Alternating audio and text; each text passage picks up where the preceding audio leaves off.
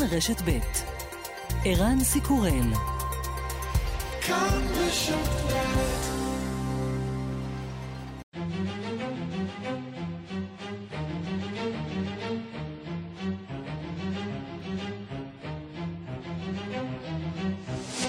השעה הבינלאומית ארבעה עשר ביולי אלפיים עשרים ואחת והיום בעולם.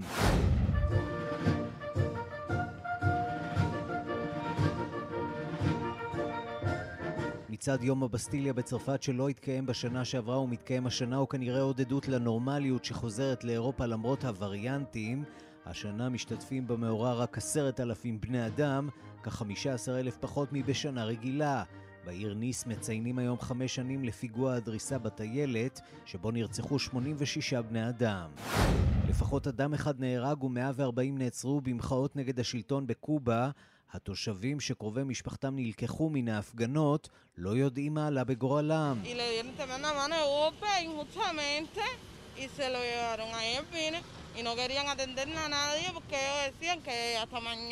הם עיקו אותו ללא סיבה ולקחו אותו. אתמול הלכתי למשטרה והם לא עזרו. הם אמרו לי לבוא מחר. לא ישנתי כל הלילה, אמא שלי כמעט חטפה התקף לב ולהם לא אכפת. אנחנו לא יודעים מאיפה אחי.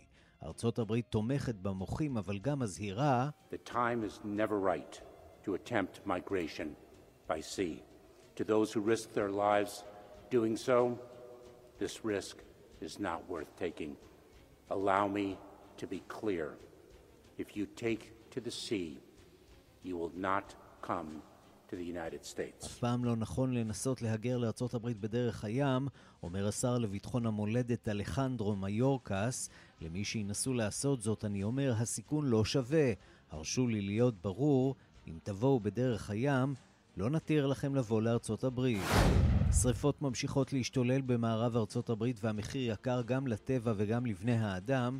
ג'ניפר ווינס משירותי הבריאות של אורגון מדווחת על כ-חמישים מקרי מוות כתוצאה מהשריפות במדינה הזאת לבדה. The age range is from forty-eight to ninety-seven with an average age of seventy, so that affirms what we know, which is that older, older individuals are at, at higher risk of heat-related illness. The majority of them died alone and without air conditioning. מדובר בעיקר באנשים מבוגרים שחיים לבד ללא מזגן. עשרות הרוגים במהומות בדרום אפריקה בעקבות מעצרו של הנשיא לשעבר ג'ייקוב זומה. התושבים שלא השתתפו בחגיגות הביזנות וחסרי כל. Now I'm angry because where, what am I supposed to do from now? Where am I gonna get paid? Where is my salary gonna come from? Because this is my livelihood. How am I gonna support my family? Because of this. And the criminals that have been rampaging these places. And the police were nowhere to be seen. עכשיו אני כועס, מה אני צריך לעשות עכשיו? איך אפרנס את המשפחה שלי? הפושעים הרסו לי את מקום העבודה, והמשטרה לא נראית באופק. וגם... And I don't have no reason to live in a cold face boat. העיר ברונזוויל שבמינסוטה מתמודדת עם בעיה קשה. דגי זהב שהושלחו לאגמים המקומיים התרבו, תפחו והפכו מטרד סביבתי לצמחייה ולדגים אחרים. מקומם של דגי הזהב באקווריום, אומרים המומחים, או לכל היותר בבריכות נוי, לא באגם.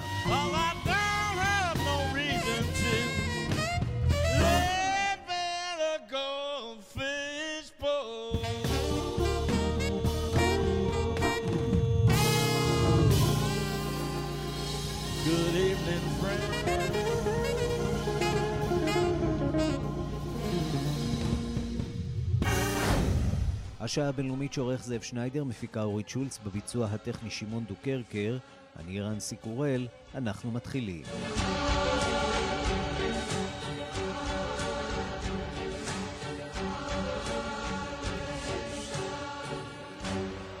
שלום אב לכם ושלום גם לאמיר שמואלי שמעבר לזכוכית. לפחות שבעים ושניים בני אדם נהרגו בימים האחרונים בדרום אפריקה במהומות שפרצו לאחר מאסרו של הנשיא לשעבר ג'ייקוב זומה. המשטרה מדווחת על מעשי ביזה ושוד של חנויות בכמה ערים. נראה ש-מאתיים מרכזי קניות הושחתו במהומות הללו. דיווחה של עורכת ענייני אפריקה, רינה בסיסט. הנשיא לשעבר של דרום אפריקה ג'ייקוב זומה מתמודד בשנים האחרונות עם סדרה של כתבי אישום בשל שחיתויות שונות, של פגיעה בכלכלת המדינה. מרבית כתבי האישום עדיין תלויים ועומדים, אבל בחודש שעבר הורשע זומה בעניין אחר. הוא הורשע בזילות בית המשפט. זומה לא הופיע בפני הוועדה שחוקרת חלק מהתלונות נגדו. בית המשפט הגיב בתקיפות והחליט לשלוח את זומה למאסר של חמישה עשר חודשים. כדי לרכך מעט את המכה, העניק בית המשפט לזומה כמה ימים כדי להתייצב בעצמו בתחנת המשטרה. זומה נכנע והתייצב בתחנה ממש ברגע האחרון. מאז יום שישי הוא נמצא בבית הכלא. זומה אולי נכנע, אבל לא כך התומכים שלו. בימים האחרונים נרשמו מהומות קשות בכמה ערים בדרום אפריקה, כולל בדורבן וסואטו. המפגינים מחלים את זעמם בחנויות ובמרכזי קניות, מציתים מבנים ובוזזים את כל מה שנקרא ליד. נראה כי המאסר של זומה הפך למעין טריגר לאנשים שסובלים ממצב כלכלי קשה מאוד בשנים האחרונות, ובעיקר מאז הקורונה, אנשים שמביעים כעת את זעמם כלפי השלטונות. התקשורת בדרום אפריקה מותחת כעת ביקורת על הנשיא סיריל רמפוזה, אשר לא הבין מיד את גודל המהומות. מעט מדי שוטרים נשלחו מאוחר מדי למוקדי העימותים. השר לענייני משטרה ניסה אמש להרגיע את הרוחות. No amount of unhappiness or personal circumstances from our people gives the right to anyone to loot, vandalize and do as they please and break the law. We call on the communities to exercise restraint in dealing with the situation. לא חשוב עד כמה אנשים אומללים או מהן הנסיבות האישיות. אין שום הצדקה לאנשים לבצע מעשי ביזה, ונדליזם, לעשות ככל העולה על רוחם ובניגוד לחוק. אנו קוראים לכל הקהילות לשמור על השקט ולהתמודד עם המצב באופן רגוע. ומעל הכל, להבטיח שאנשים חפים מפשע לא ייפגעו. אנו קוראים לכל הקהילות להתנגד לקריאות לאלימות, אשר מונעות מהממשלה למשול במדינה, כך הוא אמר. כל זה כמובן איננו מנחם את משפחות הנפגעים, וגם לא את בעלי החנויות שנבזזו. I'm a black-owned business and I have managed to create employment at least for four people. Now what is going to happen to all those people that were working here? אני אישה שחורה בעלת עסק. הצלחתי לבנות את העסק שלי שמעסיק לפחות ארבעה עובדים. מה יקרה עכשיו לאנשים האלה שעובדים כאן? זה לא הוגן. כולנו יודעים ששיעור האבטלה במדינה גבוה מאוד, אבל מעשים שכאלה רק יגדילו את מספר המובטלים. כך אמרה אתמול אישה אשר העסק שלה נפרץ ונבזז. מבחינתה, עבודה של שנים רבות ירדה לטמיון בן לילה, והיא לא היחידה. בדרום אפריקה מחכים כעת לראות מה יהיה הצעד הבא של הממשלה. כאן רינה בסיסט. מכאן לקובה, ארבעה ימים מאז יצאו המוני קובנים להפגנות מחאה נגד השלטון. המשטר בהוואנה עושה הכל במטרה לדכא את התחדשותן של ההפגנות, והוא מציף את ערי המדינה בחיילים. בינתיים בארצות הברית הפגנות תמיכה במתנגדי המשטר הקובני לאורכה ולרוחבה של פלורידה. שלום לקשב תחום החוץ בן יניב. שלום ערן. אז המחאה בסיעה, לפחות בפלורידה, בקובה עצמה, צריך לומר, יחסית שקט, או לפחות זה מה שאנחנו יודעים, כיוון שהמידע די מצומצם ודי מצונזר. נכון, אנחנו באמת לא יודעים הרבה על מה שקורה אולי ביומיים האחרונים בקובה מאז ההפגנות. היה גם יום שני של כמה מצעדי מחאה נגד המשטר הקומוניסטי, אבל אני מציע שנתחיל דווקא באמת בקולות שמגיעים לא מהוואנה, אלא מטמפה. בואו נשמע.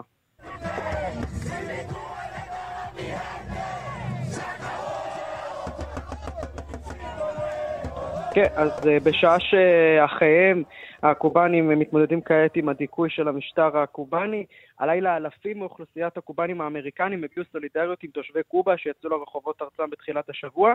אחת מהקבוצות אף חסמה למספר שעות הרן את התנועה בכביש המהיר מחוץ לעיר טמפה, הפגנות גם מחוץ למיימי. ראשי רשויות בכל פלורידה שיודעים שהקובנים מהווים נתח משמעותי מאוד מציבור הבוחרים שלהם, שחררו ביממה החולפת הצהרות תמיכה בעם הקובני ובזכותו להיאבק על חירותו.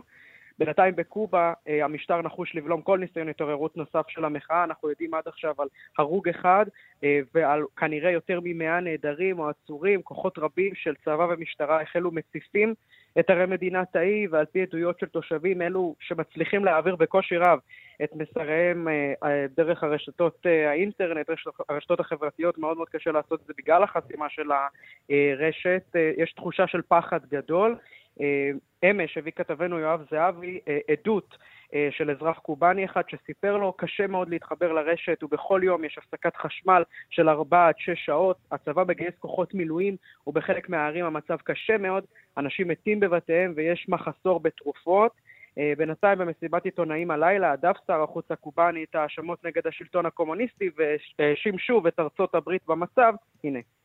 En las redes digitales, es decir, en los llamados, en las tendencias mundiales, en los llamados en inglés trending topics, es resultado de una acción inorgánica desde territorio norteamericano. כן, אז ברונו רודריגס, שר החוץ הקובני, בעצם מאשים ושם את האצבע על שני גורמים, ארצות הברית והאוכלוסייה הקובנית בפלורידה. הוא אומר, הנושאים המובילים, או כפי שהם קוראים לזה באנגלית, trending topics ברשתות החברתיות, אינם התוצאה של פעילות לא ספונטנית היוצאת משטחה של מדינה בצפון אמריקה, ומגובה על ידי טלו, טרולים מפלורידה. ניסיון מכוון. מדינה אלמונית בצפון אמריקה, כן. מדינה אלמונית, כמובן, אף אחד לא יודע מי זו המדינה הזו.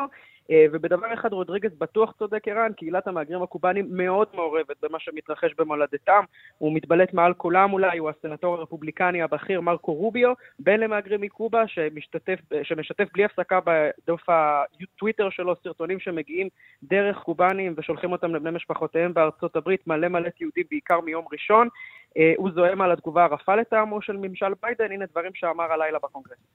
The embargo, that's the, the first thing they blame, it's the embargo, the embargo's causing all this. Why aren't fishermen and farmers in Cuba allowed to fish or grow things and sell it to people? It's not the embargo that keeps them from doing that, it's the regime. Why can't Cubans... כן, אז מרקו רובי אומר, האמברגו, זהו הדבר הראשון שהם טוענים, האמברגו מחולל הכל. למה דייגים וחקלאים בקובה אינם יכולים לדוג ולגדל ולמכור לאנשים?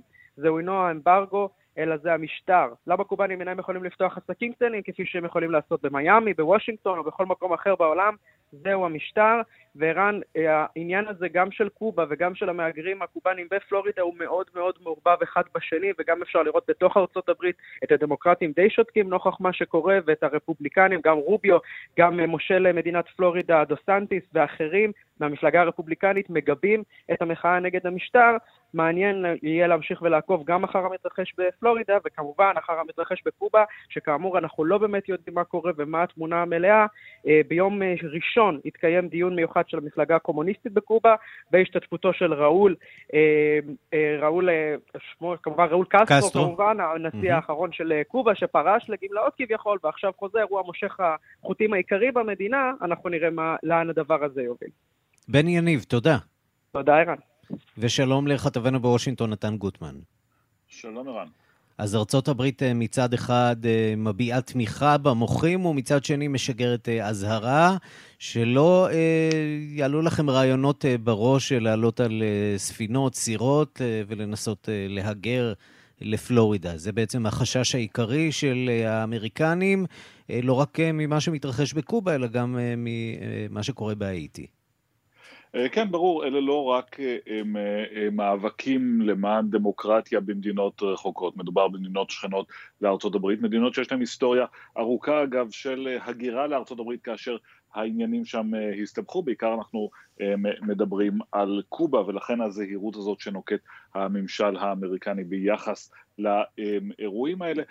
נכון כמובן שיש סידורי הגירה מיוחדים גם למבקשי מקלט מהאיטי, שמעמד ההגנה המשפטית שלהם הוארך באחרונה, גם לאנשים שמגיעים מקובה, אבל החשש הוא מאי סדר גדול, ממש על גבולה הדרומי של ארצות הברית, שיכול להוביל לבעיות הגירה, יכול להוביל לגלים של הגירה, יכול גם להוביל לאי שקט מעבר לכך, וזה לא משהו שארצות הברית רוצה, היא גם לא רוצה להצטייר כמי שמעורבת באופן פעיל באיזשהו סוג של רג'ים צ'יינג', של חילופי משטר בכוח במרכז אמריקה, נוכח ניסיונות העבר, ולכן אנחנו רואים את הגישה הזהירה הזאת, כמובן, שבהתחשב בעובדה ששאלת הקובנים האמריקנים היא גם שאלה פוליטית מאוד חמה בארצות הברית, בעיקר במדינת פלורידה החשובה כל כך, כפי ששמענו בדיווח של בן, זה הופך להיות נושא פוליטי גם,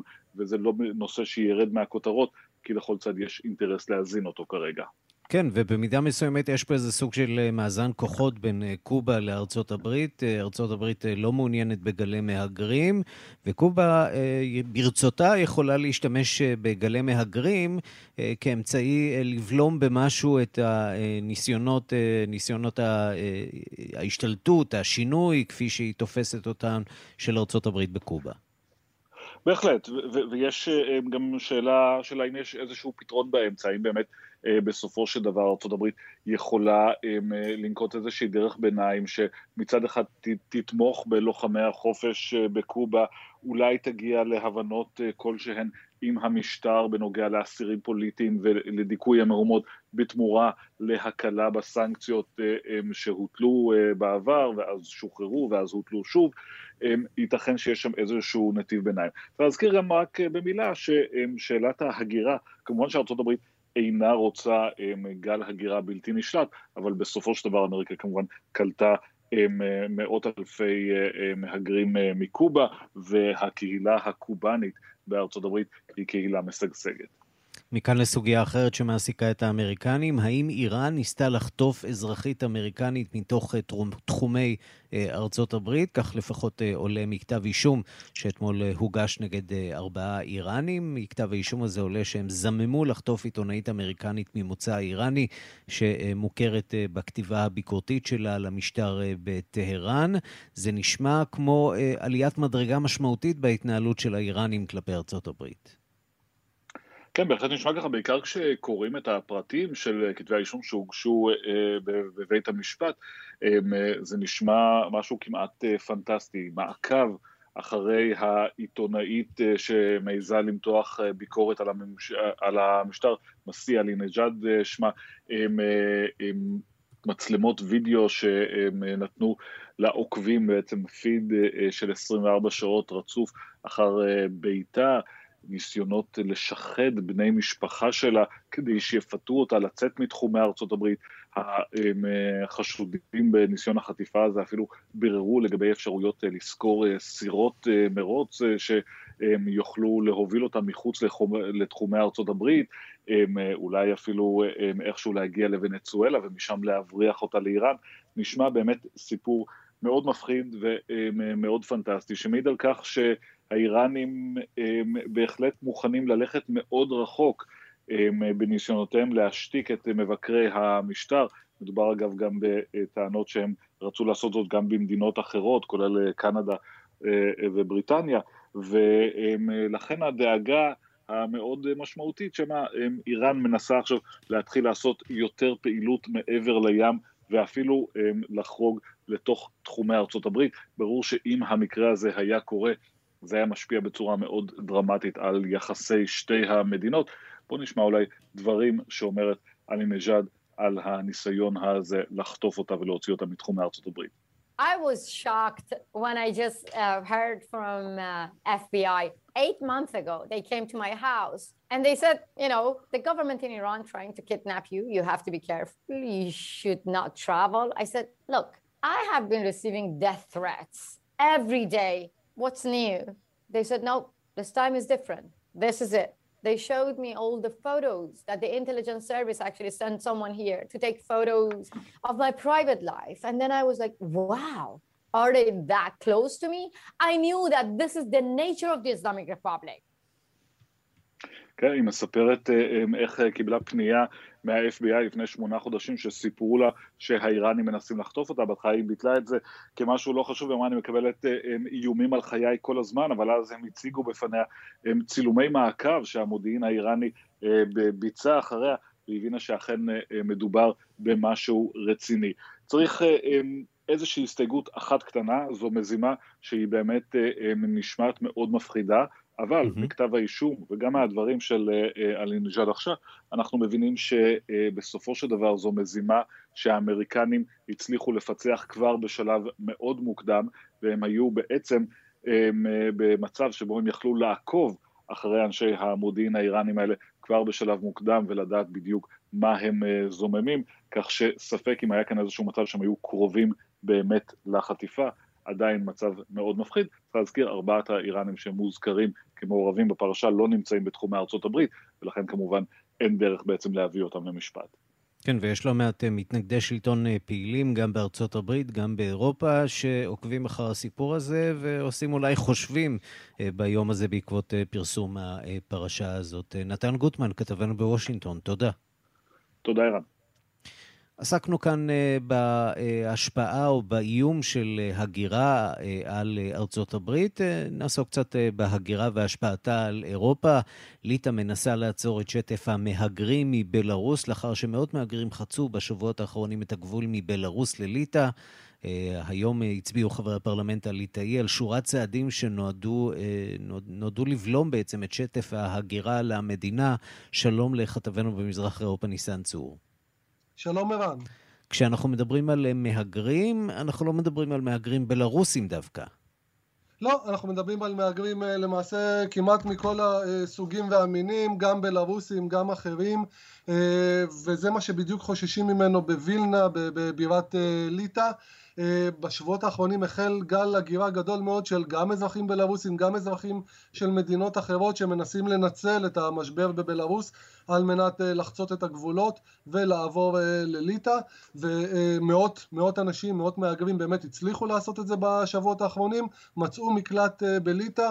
עוד בערך אלף שבע מאות אזרחים מלאומים שונים שניסו לחצות את הגבול בחודשים האחרונים נעצרו על ידי כוחות הביטחון הליטאים והועברו למעצר, והמצב הזה של גל ההגירה שגם כמו שהזכרת אזרחים אחרים מלבד בלרוסים מנסים לנצל אותו גורם לחשש גדול מאוד ב- ליטא, ולכן חברי הפרלמנט הליטאי העבירו שורת החלטות שתאפשר לרשויות לעצור את שטף המהגרים הזה שמבקש להיכנס לליטא, וגם לגרש חלק גדול מאלו שכבר נכנסו בשבועות האחרונים.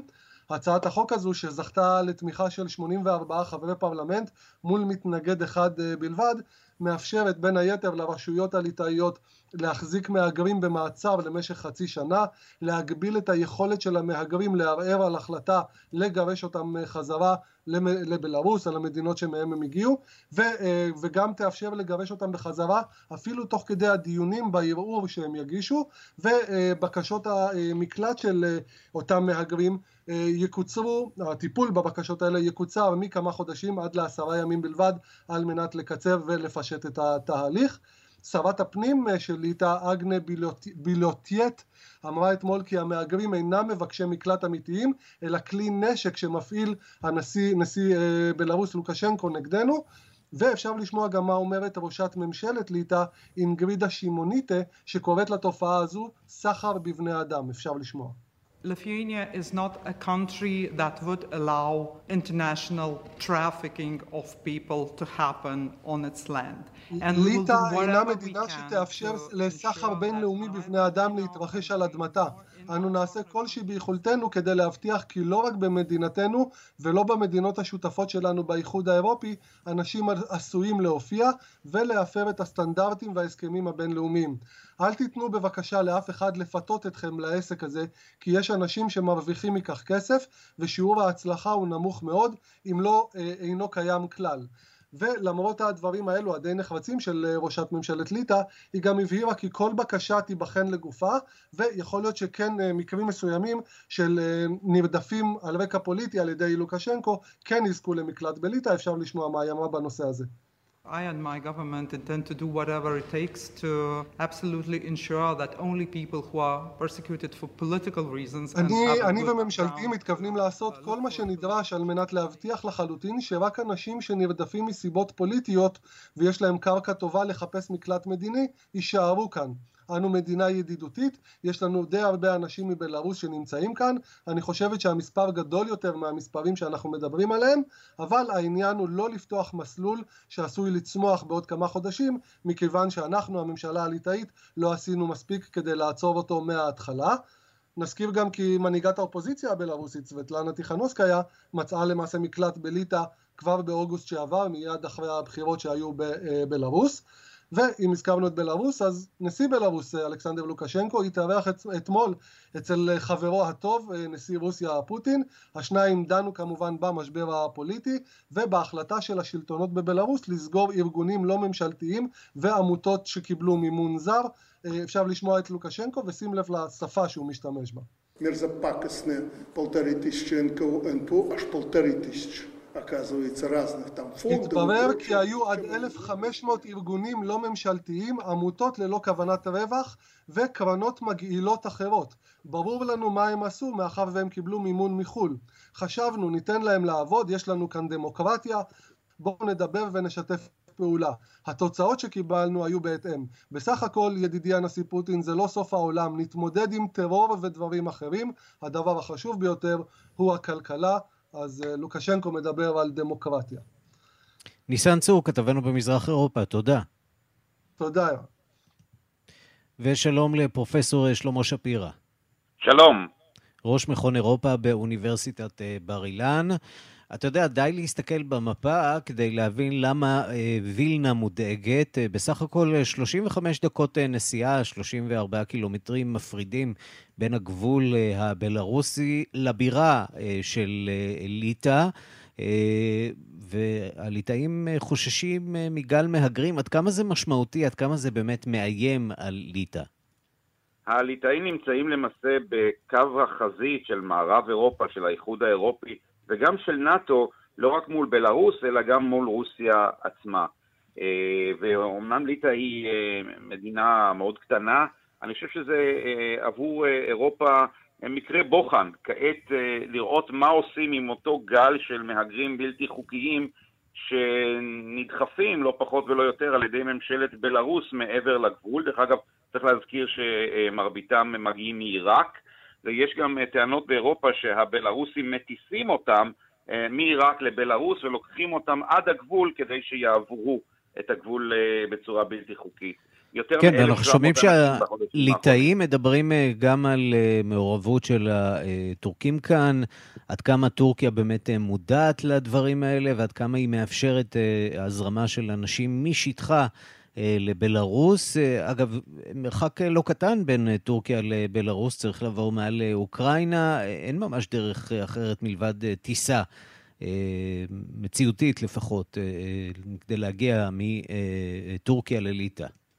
אני חושב שלטורקיה פה אין תפקיד חשוב, לטורקים יש את הבעיות שלהם ואת אפיקי ההגירה הבלתי חוקית שמגיעים מהם לאיים היווניים, לסבוס ואחרים שנמצאים קרוב לחוף הטורקי. פה אנחנו רואים זירה של סכסוך בינלאומי, למעשה בין רוסיה ובלרוס מצד אחד, לבין האיחוד האירופי מצד השני, וליטא נפלה כאן פשוט כמדינת חזית. כמובן שהסכסוך הזה עוד יותר החריף לאחר שממשלת בלרוס כפתה על מטוס לנחות בשטחה כדי לעצור עיתונאי שכתב ביקורת נגד המשטר, והאיחוד האירופי, כמו גם ממשלת ליטא, לא בדיוק יודעים איך לטפל בזה בצורה אפקטיבית, מכיוון שכל מה שעשו עד עכשיו לא הרתיע לא את הבלרוסים ולא את הרוסים שעומדים מאחוריהם. כן, וכמו שהזכרת, הרוסים משתמשים בהגירה לא אחת כדי לנסות להשיג את מה שהם רוצים במרחבים שונים. ראינו את זה בגיאורגיה, ברפובליקות העצמאיות שרוסיה מנהלת שם, עצמאיות במרכאות. ראינו את זה גם באוקראינה עם הזרמה של כאילו אזרחים שאחר כך הפכו ללוחמים. עד כמה יש חשש ברפובליקות הבלטיות גם מניסיון אולי להשתיל איזה סוג של אוכלוסיות אחרות, שינוי דמוגרפי, אולי אפילו אוכלוסיות שיצייתו למרותה של רוסיה ויערערו את היציבות במדינות קטנות כמו ליטא, לטביה ואסטוניה? בשלושת המדינות הבלטיות יש חשש גדול מאוד מהניסיונות האלה, מכיוון שהאוכלוסייה שלהם כל כך קטנה, כל שינוי יחסית קטן כבר יהיה משמעותי. בנוסף על כך יש בשלושתם עדיין אה, אה, אוכלוסייה של רוסים שהגיעו לשם בתקופה שרוסיה שלטה אה, בפועל בשלושת המדינות האלה. חלקם קיבלו אזרחות, חלקם לא קיבלו אזרחות, זה גם נושא בעייתי מבחינה פוליטית ומבחינה משפטית, והאוכלוסייה המאוד שבירה של המדינות הקטנות האלה חוששת מאוד מאותם שינויים. זה עצוב מאוד שמהגרים הפכו לכלי נשק במאבק בין מזרח ומערב אירופה ובין הדרום לבין הצפון.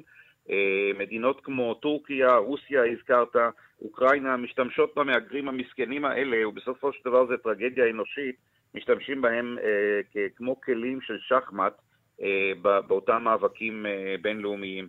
תופעה מאוד עצובה. צריך לומר שבכלל באיחוד האירופי יש חשש לפעול בצורה יותר בוטה, הייתי אומר, אל מול ההגירה הבלתי חוקית. החקיקה החדשה של ליטא שקובעת שמהגרים בלתי חוקיים יוחזקו שישה חודשים במעצר, גורמת לאי נוחות מאוד גדולה בבריסל באיחוד האירופי, לא בגלל החקיקה עצמה, אלא בגלל חשש ממהומות של מהגרים בתוך אירופה. Mm-hmm. האירופים מסתכלים על המהומות שהיו ברחובות ארצות הברית לפני כמה חודשים, מסתכלים על מה שקורה היום ברחובות של דרום אפריקה, ביזות של אלפי חנויות, יריות, משטרות, שלא מצליחות להשתלט על ביטחון הפנים. צריך לזכור שבתוך האיחוד האירופי ישנם מיליוני, מיליוני מהגרים בלתי חוקיים, והחשש הוא ממהומות כאלה, ולכן אנחנו רואים עצימת עין אחת, או אולי עין וחצי, של האיחוד האירופי לתופעה הזו. טוב, אנחנו בכלל עדים למגמה עכשיו שמדינות בעולם השני והשלישי, שהקורונה עכשיו סוחפת אותן, הופכות למאוד מאוד פגיעות לא יציבות, בעוד שאירופה אולי יחסית, המצב שם מתחיל קצת להתייצב, ויש הרבה פחות מחאות והפגנות שם, ואני רוצה לשאול אותך באמת מה עושה כאן אירופה? ראינו אתמול את הנציב האירופי מישל, נשיא המועצה האירופית, מגיע ומסייר באזור הגבול, מדבר על תגבורת והזרמה של כוחות. עד כמה לאירופה באמת יש כוח צבאי או יכולת להתארגן מול איומים צבאיים כאלה שמגיעים למשל מבלרוס ומרוסיה?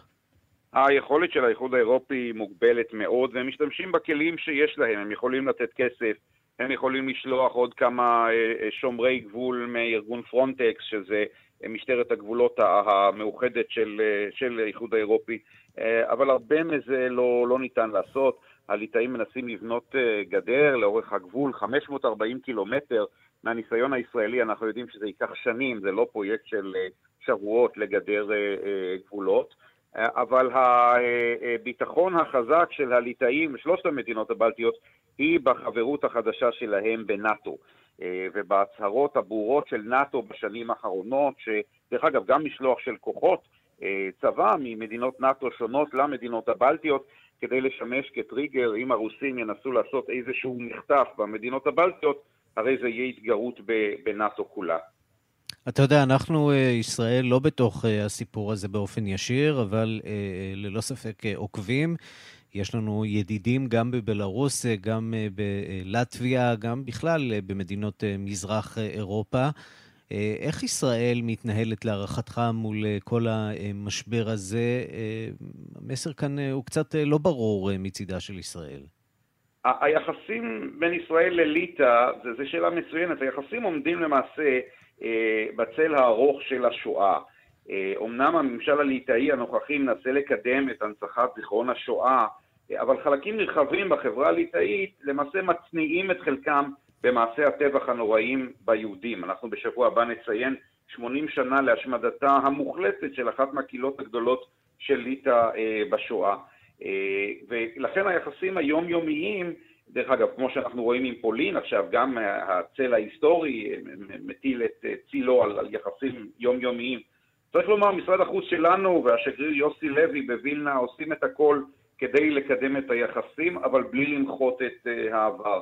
החשיבות של ליטא עבור ישראל היא בעיקר חברותה בנאטו, ולמעשה בקו החזית, כפי שאמרתי, של נאטו מול רוסיה ובלרוס.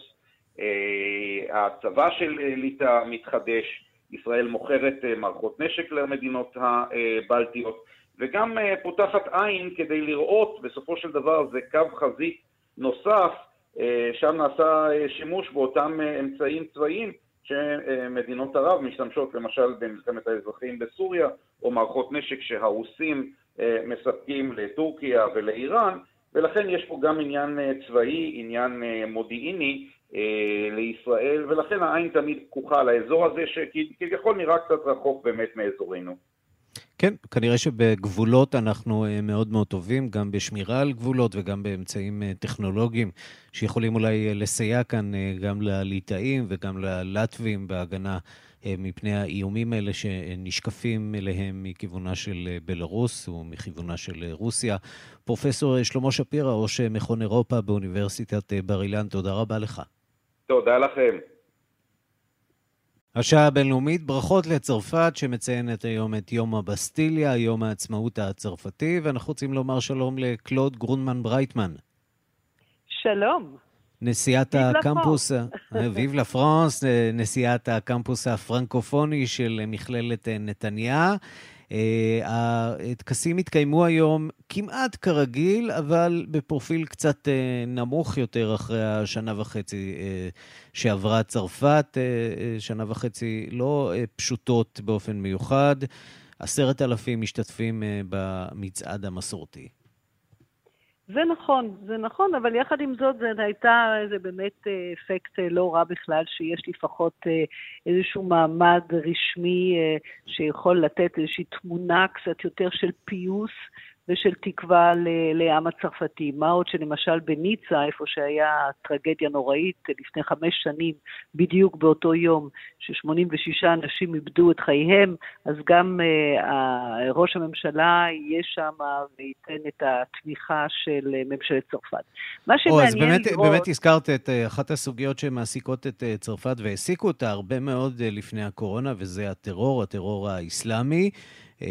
עד כמה הנושאים האלה עדיין קיימים בחברה הצרפתית, או שהקורונה הצליחה טיפה למסך את הקרעים הפנימיים שיש בתוך החברה הצרפתית? לא, ממש לא. אין יום מבלי שתהיה איזושהי אינסידנט של טרור. עוד היום ילד אחד בן שמונה עשרה נחצח בסכין, לא יודעים בדיוק ממה זה, אם זה בן אדם מופרע או אם זה משהו אחר, אבל זה לא ממש ירד מהפרק. מה שמאוד מעניין זה השינוי לקראת הבחירות לנשיאות צרפת של הנשיא צרפת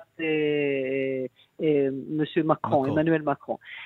מסיבה אחת, הוא פתאום מבין שהנושא הצבאי מבחינת הדימוי הבינלאומי, ולאור העובדה שהוא יהיה ראש האיחוד האירופאי בעוד כמה חודשים, שזה בהחלט דבר מאוד משמעותי מבחינתו לקראת הבחירות של הנשיאות בצרפת, הוא מבין שפתאום משהו הזניח הרבה מאוד שנים בתחילת הקדנציה שלו, הצבא, העוצמה הצבאית, הנוכחות, בעצם הוא צריך אה, אה, לקרב את הנושא הזה מחדש ולכלול אותו. תזכיר לנו מתי צרפת ניצחה בפעם האחרונה במלחמה או בעימות צבאי? אני לא יכול להיזכר במשהו לא, לא, מאז מלחמת העולם לא. הראשונה אולי. לא, לא, גם אני לא, גם אני לא, בוודאי שלא. אבל יש איזושהי מסורת אה, של דימוי צרפתי מול למשל אפריקה, שברגע שיש שם איזשהם בעיות גדולות ויש, בגלל שאנחנו לא מדברים רק על דמוקרטיות. Mm-hmm. תמיד הייתה נוכחות ועזרה וסיוע של הצרפתים. אני למשל חזרתי מקונגו לפני כמה ימים,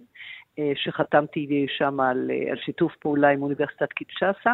הדבר הראשון שכל הצמרת של הממשלה שאלה אותי, אתם חוזרים מצרפת? משהו שאני מצרפת, אמרתי לו, אמרתי להם שאני מישראל, אז הם אמרו, זה לא משנה, ישראל, צרפת, רק שיעזרו לנו מבחינת צבאי, רק שיעזרו לנו מבחינת צבאית, בגלל שאנחנו מרגישים חוסר ביטחון. מה שרציתי להגיד, שבעצם מקרון, ארבע שנים ראשונות, בעצם איש מאוד צעיר, בלי ניסיון, ניסה ללכת לכל מיני כיוונים, היפר מודרניים, כאלה, הייטק, אינוביישן והכל, וזה לא כל כך הצליח. לא הצליח בגלל הקורונה, שהוא ניהל בצורה לא טובה, ועל כך הצרפתים עושים איתו חשבון מאוד משמעותי. בבחירות האחרונות האזוריות, הוא בעצם, המפלגה שלו, שהייתה קצת מפלגה וירטואלית, דיגיטלית, בעצם לא קיבלה שום, שום ייצוג. ומה יקרה בבחירות הבאות? מה שיקרה בבחירות הבאות זה יהיה נורא מעניין. אם החלק של הימין הקלאסי יצליח אה, לבחור אה, מועמד, שיהיה לו את שני הדברים שהצרפתים היום מחפשים, ניסיון, רוגע ויציבות, אז אני חושבת שיהיה לו אה, סיכוי מאוד משמעותי. אה, אם זה נשאר בין אה, מקרון ולפן, אין ספק שמקור ייקח מחדש, אבל ממש לא בטוח, הכל פתוח. אחד, בגלל שלא כל כך אוהבים את מקור, משום מה.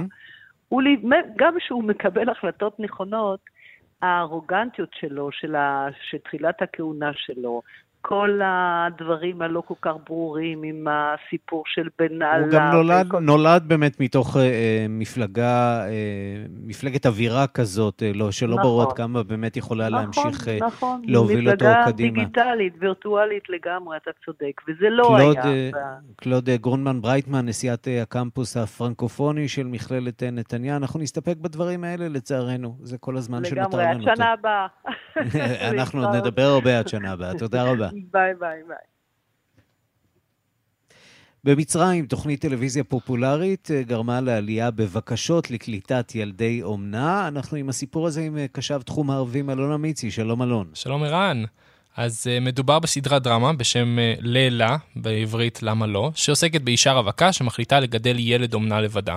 זו תוכנית מרגשת מאוד שנגעה בהרבה אנשים במצרים. אולי נשמע עכשיו קטע קטן מהתוכנית? הנה. אנחנו שומעים? תגידי תעיש מעיה. יעני אה? תבדל מעיה על טול. זה הקטע שבו האם נדה שואלת את הילד, יונס, אם הוא רוצה שהיא תגדל אותו, קטע מאוד מרגש. והנה האפקט הגדול של הסדרה הזאת, שרת משרד הלכידות החברתית במצרים, הודיעה שהחודש הגיע מספר הבקשות לקליטת ילדי אומנה במצרים למספר C, אלפיים וחמש מאות בקשות בחודש אחד. מובן שזה לא רק בזכות התוכנית, זה רק חלק משינוי תדמית בציבור של מוסד האומנה במצרים. ונגיד שהאומנה במצרים היא ייחודית, האימוץ אסור באסלאם, אז האומנה היא הדרך המקובלת לתת בית לילדים יתומים. בשנים האחרונות הרשויות במצרים יזמו קמפיינים כדי לעודד עוד משפחות לגדל ילדי אומנה. כחלק מהקמפיין, למשל, הוציאו פתווה, פסק הלכה במוסד הדתי הגדול אל-עזר במצרים, שמבטל את האיסור לתת את שם משפחת האומנה לילד. מהלכים כאלה הפכו את האומנה למשהו שנראה לגיטימי יותר בקרב הציבור. ולמהלכים האלה נוספת עכשיו סדרה פופולרית, וכך מגיעים למספר השיא הזה. ונזכיר גם שבמצרים, המונה יותר מ-מאה מיליון תושבים, מנסים כבר שנים לעודד הגבלת ילודה. אז המגמה הזאת של עלייה במספר משפחות האומנה היא חיובית מאוד בעיני השלטון. אלון אמיצי, תודה. תודה לך, ערן. ומכאן לפינת המוזיקה העולמית שלנו עם משה מורד, עורך ומגיש רדיו-מונדו בכאן תרבות. שלום משה. שלום ערן, כן. קח אותנו לקובה. אז זהו, בקובה הכל קשור למוזיקה וגל המחאה האחרון. אני רוצה להשמיע לכם את השיר שמלווה אותו, ויש אפילו טוענים שהצית אותו. זה שיר שיצא ב-שישה עשר בפברואר, והפך להיות ויראלי מהר מאוד.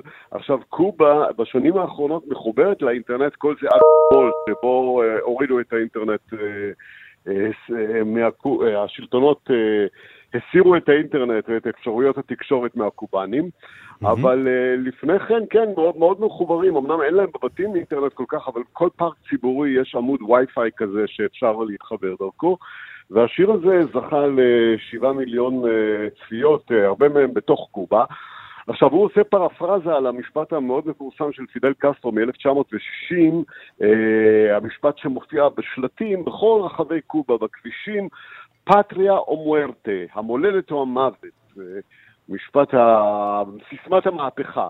והשיר הזה נקרא פטריה אי וידה, מולדת והחיים. הוא מדבר על המצב הקשה, והוא קורא דברים שעוד לא נשמעו בשיר קובני עד היום, כמו למשל, תפסיקו עם השקרים, תפסיקו עם הסיסמאות, העם רוצה חופש, תפסיקו להגיד לנו לקרוא המולדת או המוות, ובואו נקרא המולדת והחיים.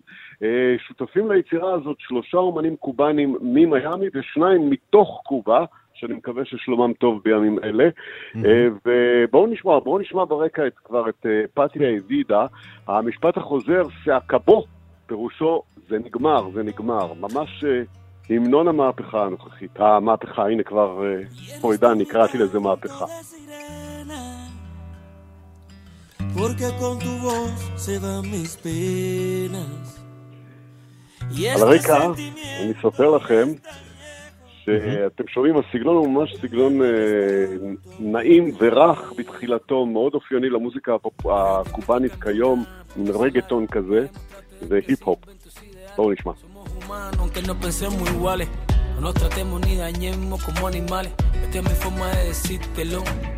Llora mi pueblo y siento yo su voz. Tú cinco nueve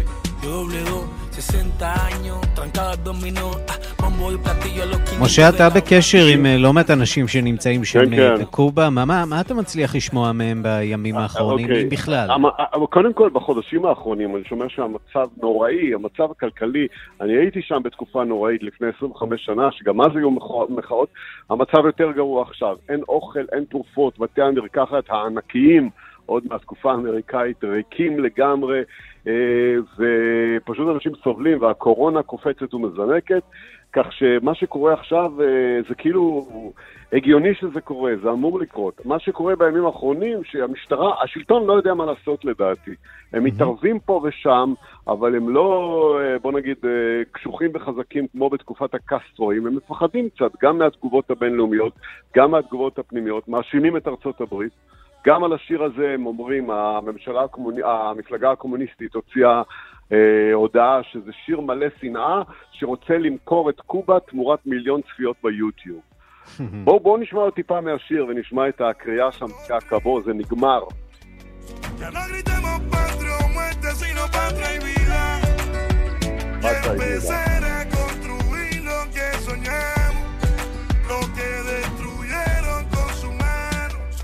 y vida. No siga corriendo la sangre por querer pensar diferente. ¿Quién le dijo que Cuba es de usted?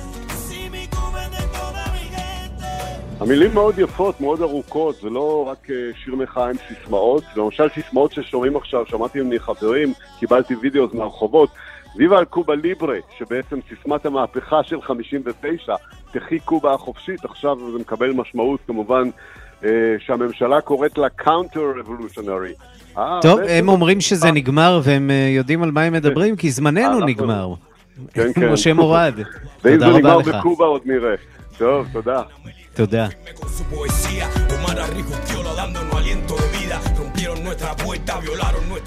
עד כאן השעה הבינלאומית מהדורת יום רביעי, שערך זאב שניידר, המפיקה אורית שולץ, הטכנאים אמיר שמואלי ושמעון דוקרקר, אני ערן סיקורל, מיד אחרינו רגעי קסם עם גדי לבנה, מחר מרחבת עם ערן זינגר, אנחנו נפגשים שוב ביום ראשון בשתיים בצהריים עם מהדורה החדשה של השעה הבינלאומית. עד אז צרו איתנו קשר בכתובת הדואר האלקטרוני שלנו, בינלאומית את כאן נקודה או אר ג'י נקודה איי אל. להתראות.